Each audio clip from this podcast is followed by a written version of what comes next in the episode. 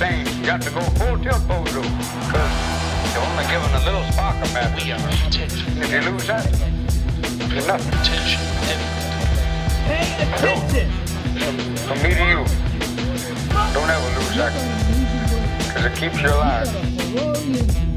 Different. This discussion is going to be about this ADHD documentary, which has caused a lot of stir in the community. And some people are reacting very strongly to this. And the documentary is on Netflix. Uh, it's called Take Your Pills. And today I'm joined with Susan. Uh, why don't you just tell everyone a little bit about what you do and who you are? I have a master's of science in education and I specialize in adult learning and learning organizations. I have a background in mindfulness, emotional regulation, and nonviolent communication. All of those were struggles for me, very much negatively impacted things like my career and personal relationships. And then at 37, I discovered, oh, I have ADHD. Now this all makes sense. In some ways, I'm really grateful that I got to come to some of these things organically without people telling me who I am as someone with ADHD. You know, everything from email, trying to learn how to write email without sounding like a jerk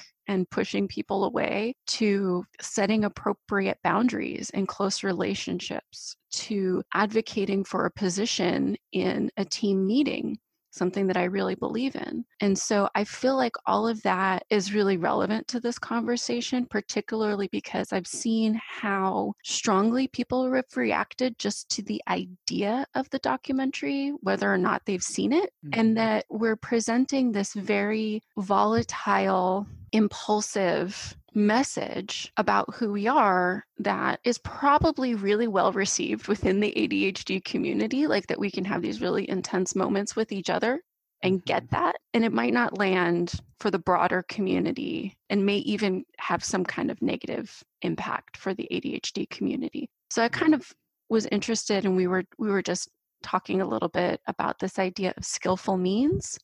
So maybe we can talk a little bit about what we've seen and what skillful means might look like when we're responding to these things that are so deeply personal. Initially, like my reaction to the documentary, and I was a bit surprised that people were having such visceral reactions to it because to me, I was like, oh, okay, this was a little bit of a shock documentary. You know, the production value was actually pretty well. Like you can tell they did some higher level editing and they have a lot of cool effects and you know a lot of stuff that seems very flashy in the documentary itself but the quality of some of the content the balance of the story and the way it was presented the narrative the overall narrative it left something to be desired. But i also felt kind of just like well okay that was something. But it wasn't like it didn't initially just upset me and, and make my blood boil the way that i think some people are reacting. And i'm a bit i was a bit surprised to see CHADD feature this article that was posted as a blog post by Gina Pera and feature that story. And then I saw subsequent ones also on their Facebook page. And then I just saw the community coming in with different comments. And then there's also, you know, Jessica who has how to how to ADHD. Um, she came out with a video that was also kind of critiquing this. And I feel like that on the one hand, we have people that are entering this discourse who may have ADHD themselves or have a relationship to the community, the ADHD community. They're either helping professionals, they're coaches, something like that. But the way in which we deal with this as a community is going to say a lot about us and our receptiveness to information by attacking the thing that I don't like about the stuff I've been hearing so far is that there's these personal attacks going to the motives of the producer, of the person, you know, one of the key people that made the film of having ADHD and then like accusing them of these ulterior motives that we don't really know all of why they made the documentary, what what it meant for them. And I feel like that by just jumping into the fray and saying, well, you know, it, look, this is the problem that all of these uh, that it's ADHDers themselves are creating all of this controversy and stigma.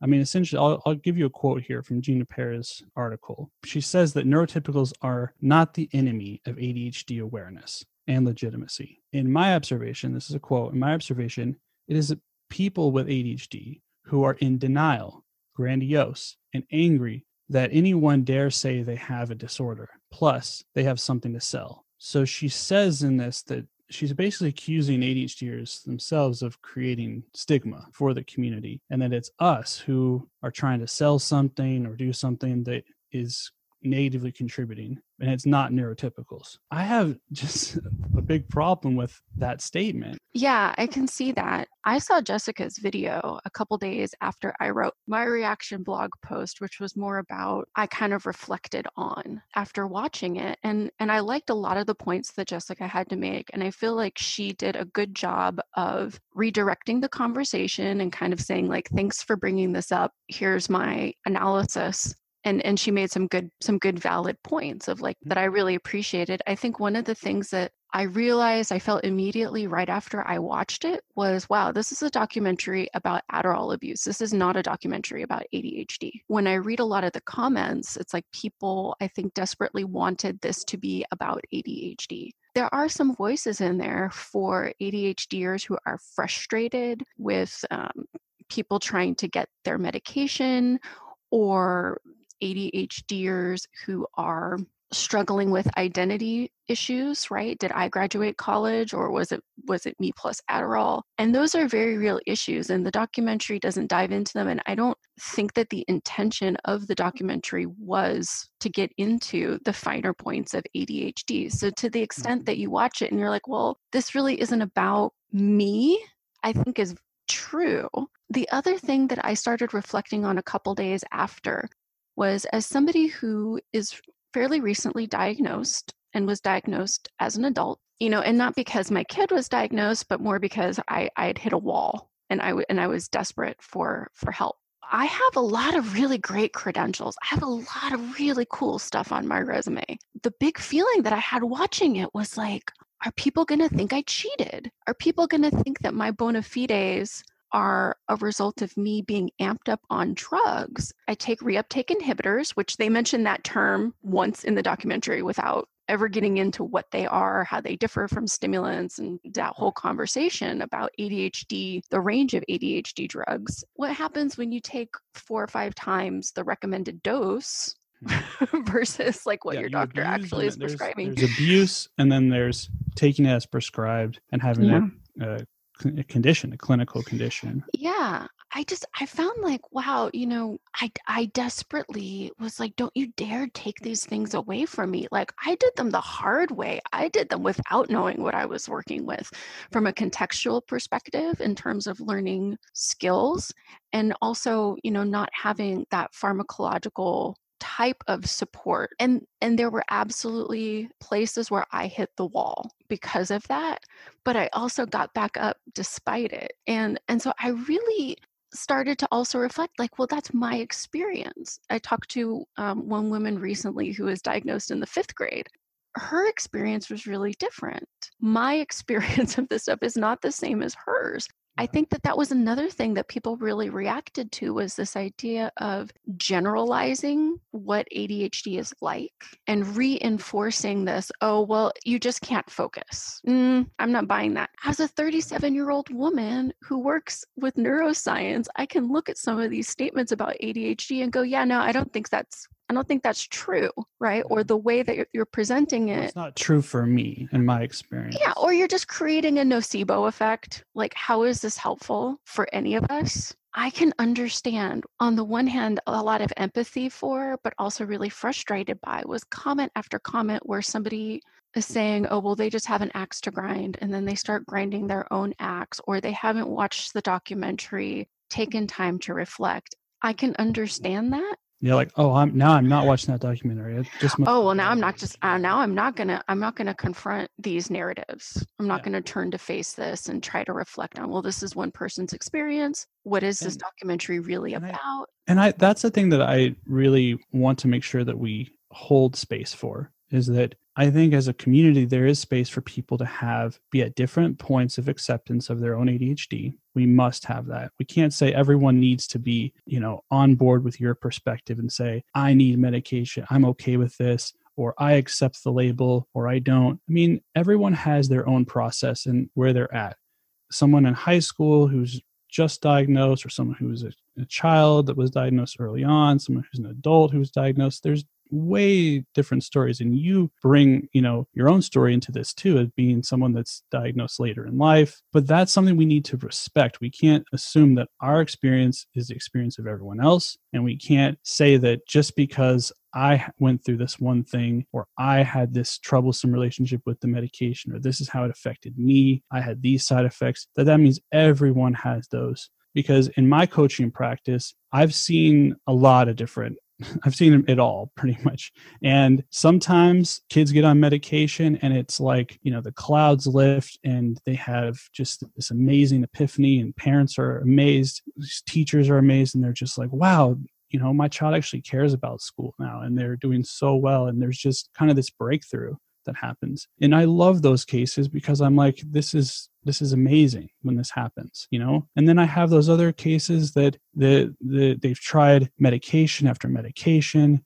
They take something and it causes horrible side effects. They can't sleep. It causes insomnia. They're, you know, they have digestive issues. They're not eating. They feel like they're just kind of zoned out or something like it affects everyone differently because of their the way they metabolize the medication and because of you know the different neurochemistry and the complicated factors which we're still trying to understand about the brain and ADHD itself. So i think it's just way too early for us to jump in and dismiss things and say well you know this story is not acceptable. We're not willing to hear this side of things I think we should be open to hearing okay, here are some cases of people where maybe they did suffer from addiction or maybe some maybe they did share their medication inappropriately and why did they do that? Maybe was it pressure from society? Was it this culture of kind of productivity at all costs? Which i think in the documentary itself it does raise some of these important issues. How it how it was done that's something we can talk about but let's talk about that in a mature respectful way and that's really difficult to do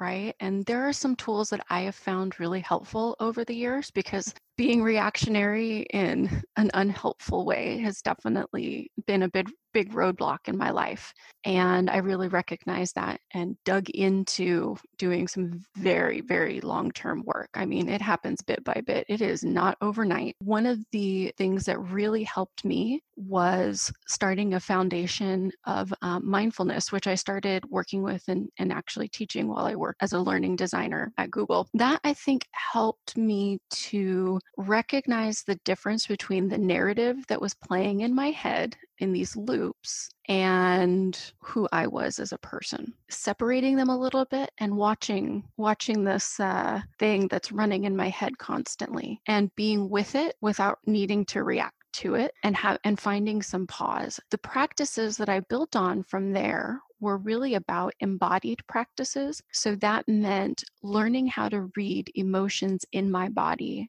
as they arrive because the emotions arrive as physical sensations before our brain can really label them. So now it's like, okay, can I use my body as an early warning system or a radar?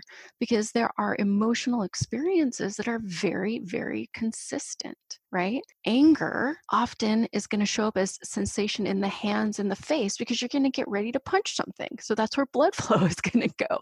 And you're going to have sensation there. Or you go, oh, like I have sensation in my hands. What's going on in this meeting that's that might be starting to tick me off and can i get ahead of that before i say or do something that's going to get me into trouble? Um, so i really like the embodied practices. It also really helps me get out of my head and get get down into something and kind of yeah. come down to earth and my day-to-day experience more. I love mindfulness practices and you know i'm a practitioner myself too of that and i found a lot of benefits. And but that's something that a lot of people will assume that ADHDers can't do. I would say this... it's different.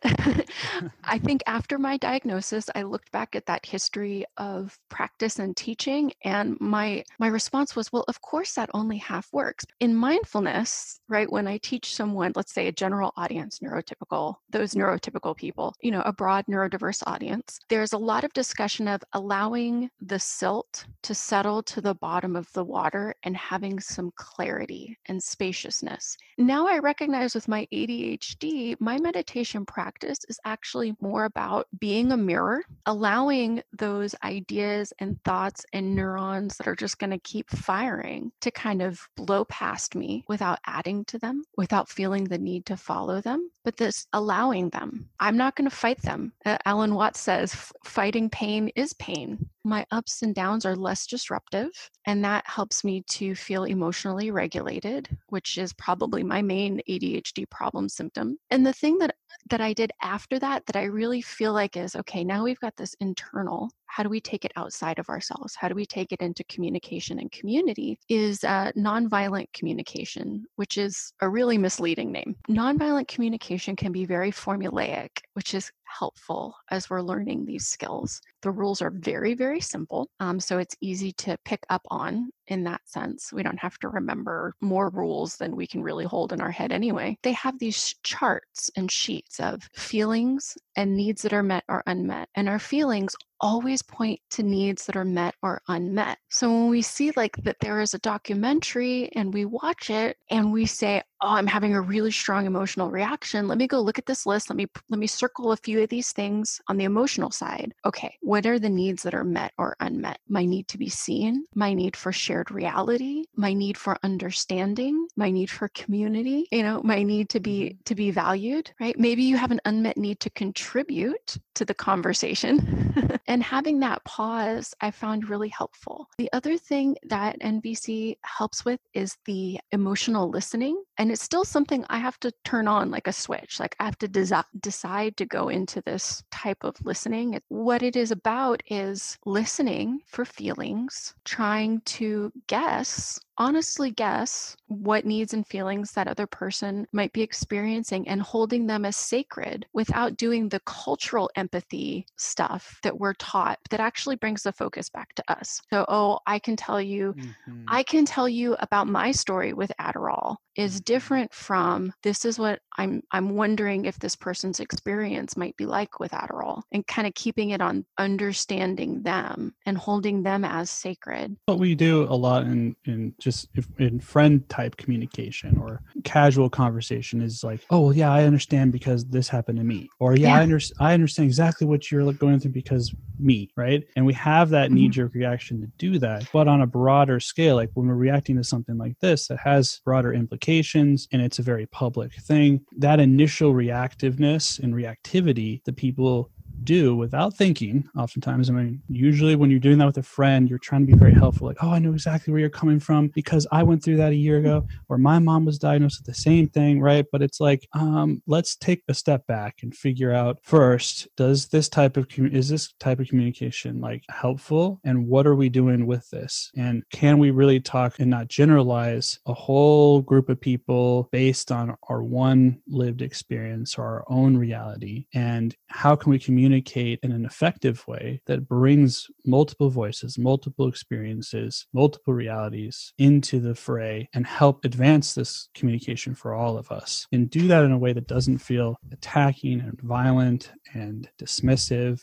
Um, and that's what really kind of took me aback by some of the conversation is like, well, where do we put the blame? And we don't like this documentary now because look it's bringing up this this issue for us well okay but you know it's also an important conversation for us to be having both internally and what we can learn from it right? Uh-huh. Like what you're saying is what how can we learn even when stuff bothers us? How can we that's a that's a chance to test ourselves. Step back and use that kind of a chart or a framework figure out how can i communicate better. Yeah and when you come from a place of i saw this documentary and i have i have a real need to be seen right that's a very different place than i'm angry right now i am still at the point where i'm learning to not generalize my adhd experience. You know, it's funny when people say I have a disorder because I'm on the organized side of the of the the range. So I'm like, I pretty, I'm pretty, I pretty much don't have any disorder. Like, I don't know. I'm 37 year old adult who has a career in, you know, growth and potential and human development. So my ability to reflect on things when somebody says, oh, you're like this or you're like that, and just to go, no, I'm not. Oh, there's all these statistical horror stories about ADHD and all of these bad things about all of these treatments. And it's like, well, maybe, but my life's not like that. One big thing that came up for me when I was first diagnosed was looking at my current relationship and going like, wow, according to these statistics, I should not be attracted to this person at all. What's really going on? And realizing that the strength in my long-term relationship is that we don't have the same conversation over different meals as our dating life, partly because I have a food allergy, but we go out and do like archery and horseback riding and paddleboarding. And sometimes we, we both like it, like archery. I really like horseback riding. My partner does not, but we found that out together and we had those adventures together. My need for novelty is deeply met by that pattern and that habit in our relationship. So I said, okay, I have this different experience. I'm going to reflect on it. What is it that I wish people knew? How can I make that a heart gift? with ADHD with the sensitivity toward feedback. I'm aware of it. If I start feeling it, I go, okay, what is the good here? Even with something like this documentary that is having such a negative reaction and such a negative ripple effect, can we say, thank you so much for starting this conversation? Here's where I would like to take it next. In design thinking, we have this great um, feedback model that I really like and that's always really worked for me, which is I like, I wish, what if? When I get feedback as a facilitator with ADHD, I've, you know, maybe led a four hour workshop or whatever, like that, that's a very tender, vulnerable moment for me. And I have people do it to my face. so it's really like it could be devastating. But this, I like, I wish, what if mm-hmm. is such a, you know, if you're going to grab a knife, grab it by the smooth side. So can you practice that with me? Let's Would you be that. willing to try it? That's, okay. That's what you, I was just on um, the same page there. Yay how this goes is that you just have three sentences to say thinking about this documentary from Netflix, Take Your Pills. Mm-hmm. And your sentences start with I like, I wish, and what if. First, I like. And and I like I like because that's like it's starting positive, which is, is always good. Um because especially if it's something that's negative too or we have the same reaction. It's good to like start with that positive. I liked the imagery in the documentary. I liked some of the creative ways they cut stuff, some of the graphics. I even liked some of the filming and the framing, the way they did the interviews. Um, it had a an interesting pace to it that that really like kind of kept my interest. I mean, I watched the whole thing through. It was a entertaining documentary in that sense. You know, just without looking at the content, it was just entertaining on its surface. I wish they would have spent more time thinking about that narrative arc of the story of where they were going because it felt like it started off in one way and then it kind of like took this turn into something at the end where it's like they left you hanging with this stuff about performance enhancement and LSD and mescaline and psilocybin and all this stuff and it's just and they kind of just left it out there. I wish they would have thought more about how linking all of these things together would create an overall narrative arc of that story and what it really means and present. I also wish they would have like presented this more as here is what we're talking about versus it seeming like on its surface like this is about ADHD when it was probably more around this exploring questions of uh, performance enhancement and Adderall abuse and stimulant medications and questions about society having this need to want to perform at a high level and these high expectations placed on us in this day and age. And I also wish they would have presented more balanced stories. I wish they would have interviewed, you know, if they were taking this into more of an ADHD realm, I wish they would have interviewed different perspectives, different professionals who have other things to contribute to the discussion, clinicians, researchers who have done a lot about ADHD and about Adderall specifically. And isn't, um, I mean, is does wishing, does saying I wish feel less like an attack and more mm-hmm. like I'm talking about my desires? Yeah. Right? Yeah. So what would your what would your what if look like? I wish they would have also presented some positive stories of experiences with Adderall and experiences with stimulants um, to balance out stuff, or at least talk about things not in a kind of in the traditional way that we hear about stories, which is always this like shock and awe of like, what's the negative or what's the most uh, surprising story we can think of of like a murder, a fire, a bombing, something that grabs the public's attention. But those are isolated incidents or like the worst case scenarios of things. And I, I just I wish that there was more of a balance to how they presented things. Um, all right, so now what if? What if they would have spoke to a more general audience? Yeah, what if they what if they would have done this like what if they would have um talked about more of the motivations of what this documentary like set the stage of it. And what if they would have that general audience of like is this for an ADHD community who are taking this medication? Or is this a documentary that's supposed to be serving neurotypicals or parents who are thinking about putting their child on medication who is the target of this information? And so i just i wonder if like what if they had been more clear about here's who this is for. Here's why this is important because um, they kind of just jump right in like here, these are the facts. This is the story. Here's what's going on. And they present it like there's only one conclusion you can draw to everything.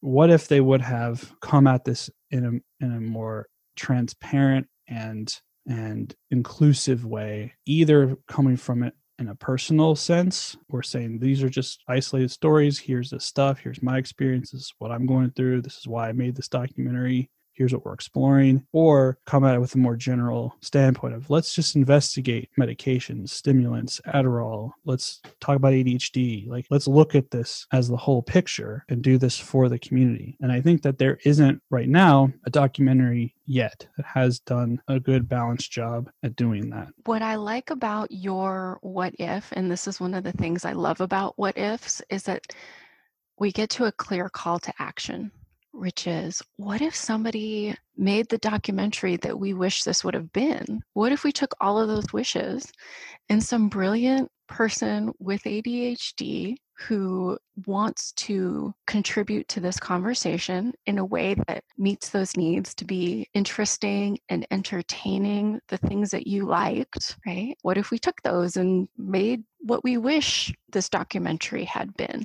And I feel like that is a much more productive kind of conversation that moves things forward rather than pushes people away. It's a conversation we can have with somebody and say, you know, if you want to make a documentary that says, I'm going to make a documentary that says everything about what was wrong with this Netflix documentary. You know, I think Jessica's like, she took a few minutes on YouTube. It's an appropriate kind of film review, criticism of some of the things that were done in the documentary.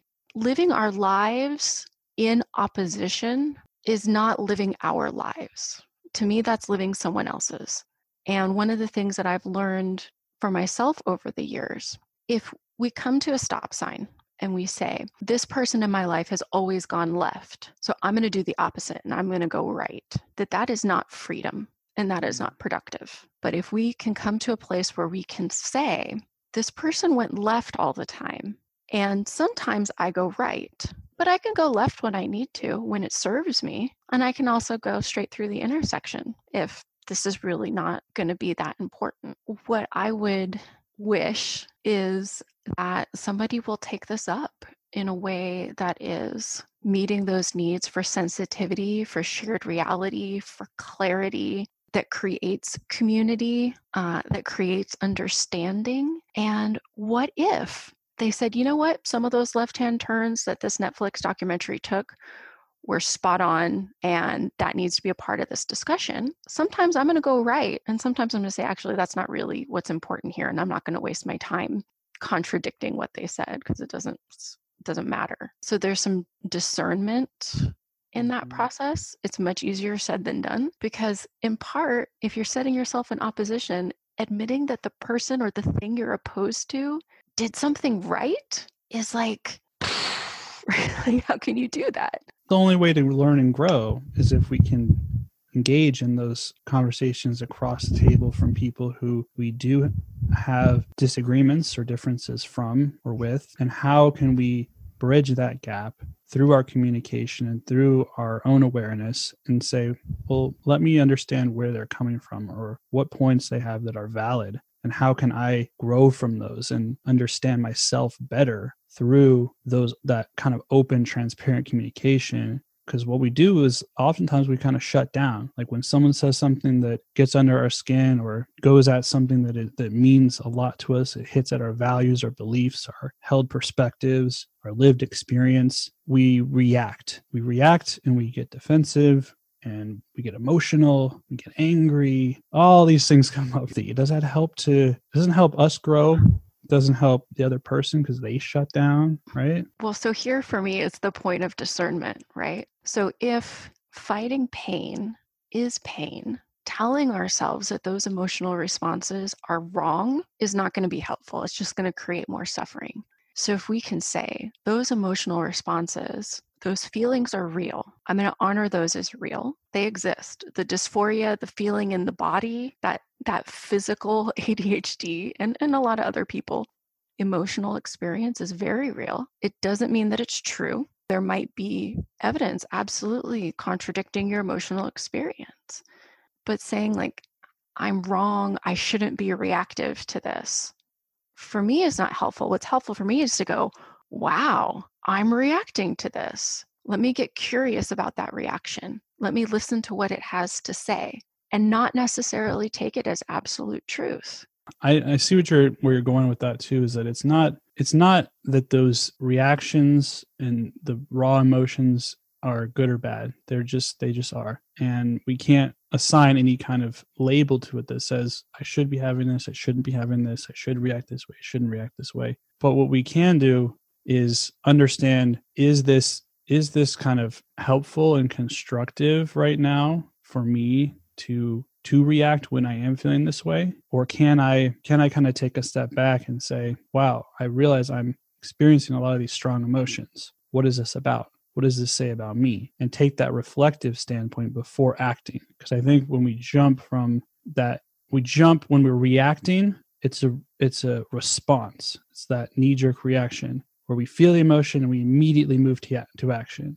But pausing and having that mindful reflective space to open up and not necessarily have to choose the action based on the emotion. It's important and maybe you do have to do that. Protect yourself or to express yourself to be assertive. Sometimes it's important to react in the moment to things I would say, you know, one of the things about many people with ADHD is, you know, that impulse control. You know, something tells us we, we are supposed to be acting and we want to act right away. What I would say is, well, if you have an impulse to act and to do something, and being mindful doesn't mean being calm. It doesn't mean, you know, sitting up on top of the mountain in full lotus position. It means, wow, check out where I am right now okay, this is my experience right now. And if there is a real impulse to act and to do something, to have some strategies in your back pocket or get really creative. If you love to paint, can you take a canvas and pour that feeling into making something that reflects where you are at right now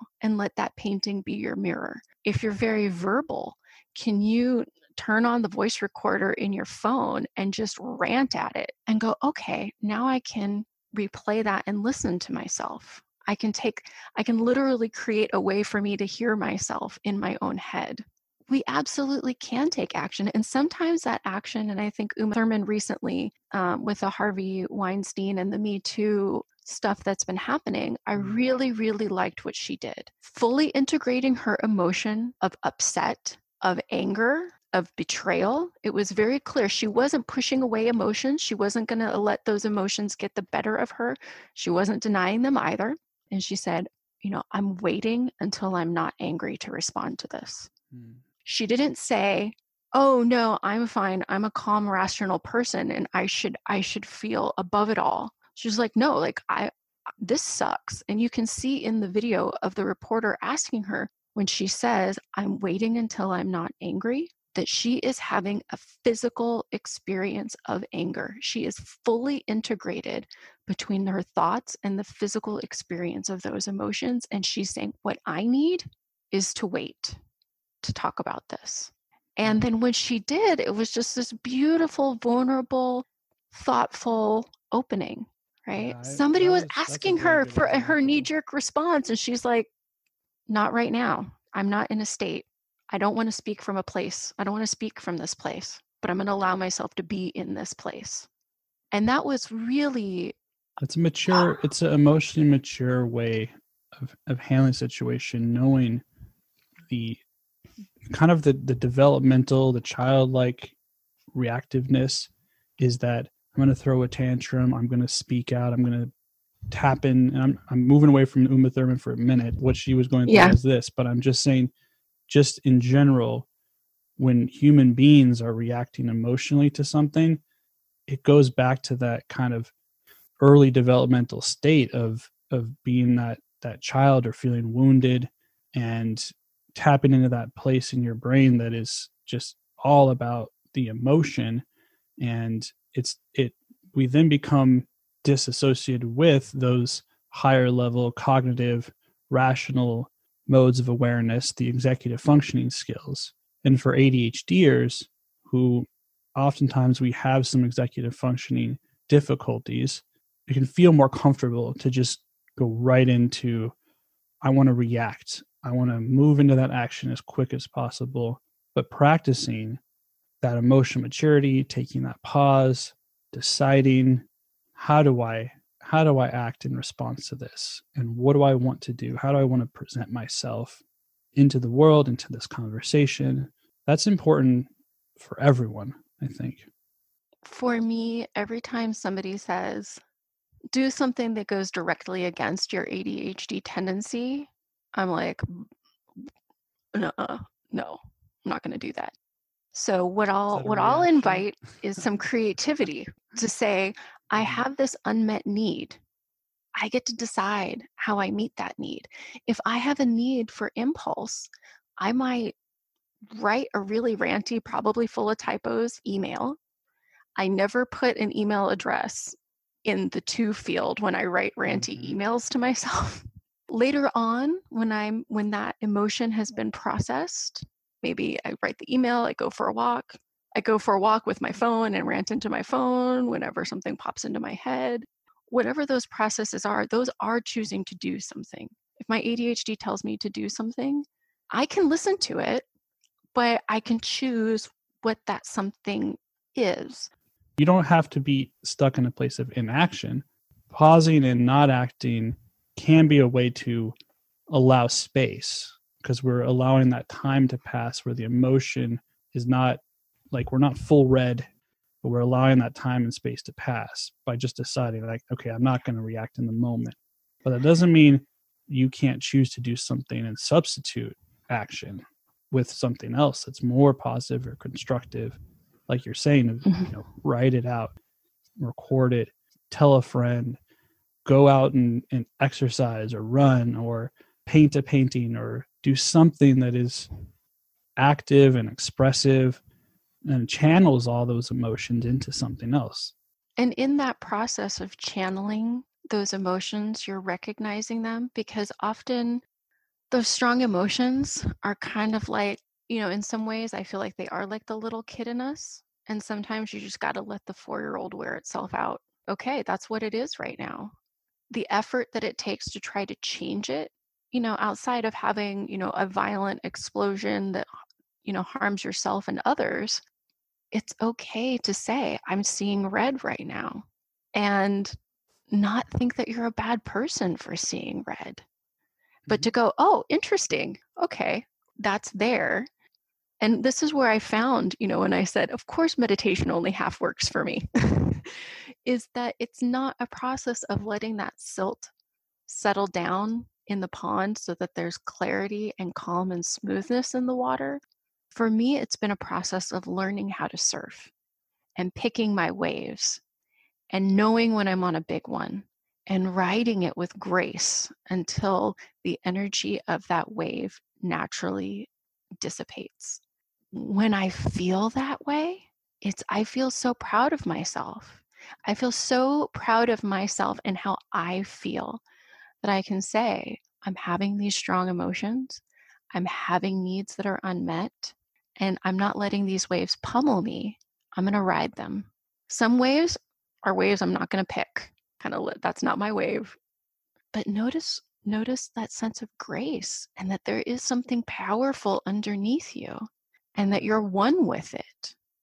And also trusting and knowing the fact that there's a it will pass. It will. That the wave might feel intense now and, it, and you're on you're experiencing it on this up level, but that at some point it's going to go down. Oftentimes when we're in these heightened emotional states, we think, how do I get out of this? Or how um, I don't know if I can take this anymore, or I need to do something to relieve myself of that emotion, to change it, to modify it, to make it less intense, make it less painful, or something. But I like that analogy of just kind of writing it because you're almost realizing where I'm not, I'm feeling this, or the feelings are happening, and I can be aware of them, and I can allow them to come up and down in any which way that they're going. But I, I can also still stay afloat. I don't have to let it drown me, feel like I'm out of control. I can go kind of with them and let them let them happen and not have to not have to fight them or deny them. Either pretend that we we don't have the emotion we're having and and say, "Oh no, no, I'm not feeling that way. I'm feeling this way. I'm happy or I'm perfectly this or whatever it is."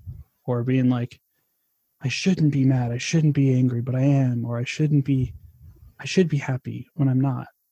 Because then you're kind of telling yourself in this judgmental way how you should feel and how you need to feel. And that's a lot of energy. That adds to the pain. Resisting pain is pain. So they talk about in physics the impact of a car crash when the cars are side by side and going at the same speed is different than cars in a head on collision. That head on collision has a lot more explosiveness and, and danger and, and lethalness. So if we meet our emotions in that head on confrontational way, it gives them energy. When we approach it in a way of, I'm judging this as unpleasant, but what can I what can I learn from it right now? Mm-hmm. What can I be can I be curious about it? What is it trying to tell me, right? So I do work as a massage therapist and when I see someone resisting their pain, it's like they feel it twice as much. And the mm. brain doesn't know the difference between physical and emotional pain. As this person is trying to retreat from that sensation that they're judging as painful, they're doing one is they're creating more dysfunction on the other side. it's compensation, right? You're going way too far the other way, and that's going to cause problems. And they're also not understanding well, what is it that your body is trying to do or trying to tell you?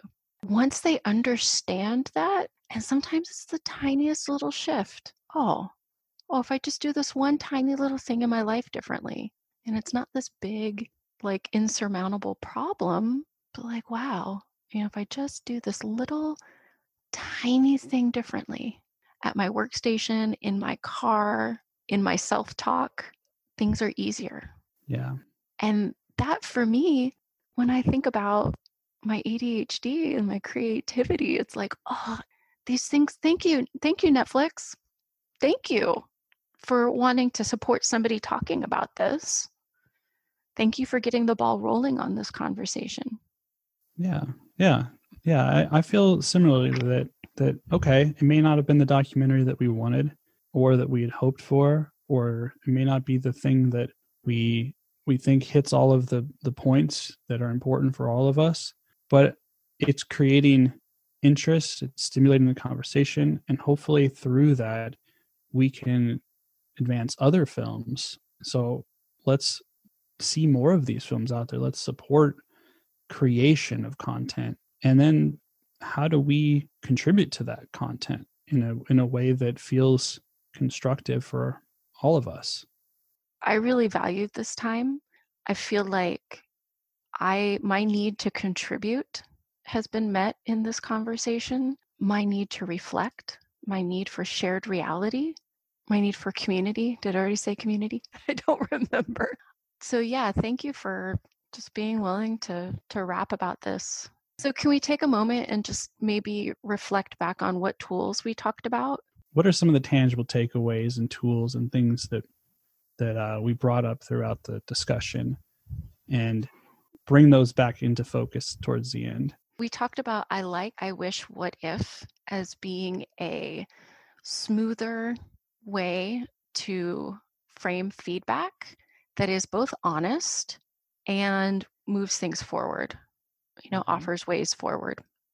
Uh, we talked about mindfulness meditation and a little bit of what our expectations might be with an ADHD brain versus a non ADHD brain, Right, riding the wave. riding the wave versus the clear, calm pond. we talked a little bit about some of the feelings and needs tools from nonviolent communication practices and how we might use those to develop some vocabulary around emotion, some self awareness, self understanding, and to communicate effectively what our needs are in order to get them met. And then also that that once we know what our unmet need is, it's within our power to fill it. It's really not up to anybody else. So relying on some of that ADHD creativity to help us move through emotions with emotions rather than turning them inward on ourselves or turning them outward on others. All right. Yeah. Would you add anything to that? Am I forgetting anything? I think you summed it up pretty well. And I am, I feel like this was a great discussion. And we're going to be coming back with more of these types of discussions. I hope you guys all enjoyed this too. Thanks for listening. You see what I mean? You got to be crazy. It's too late to be sane. You got to go full tilt. If you like what you heard today, don't forget to subscribe on our YouTube channel and check out attentiondifferent.org. Attention. Thanks.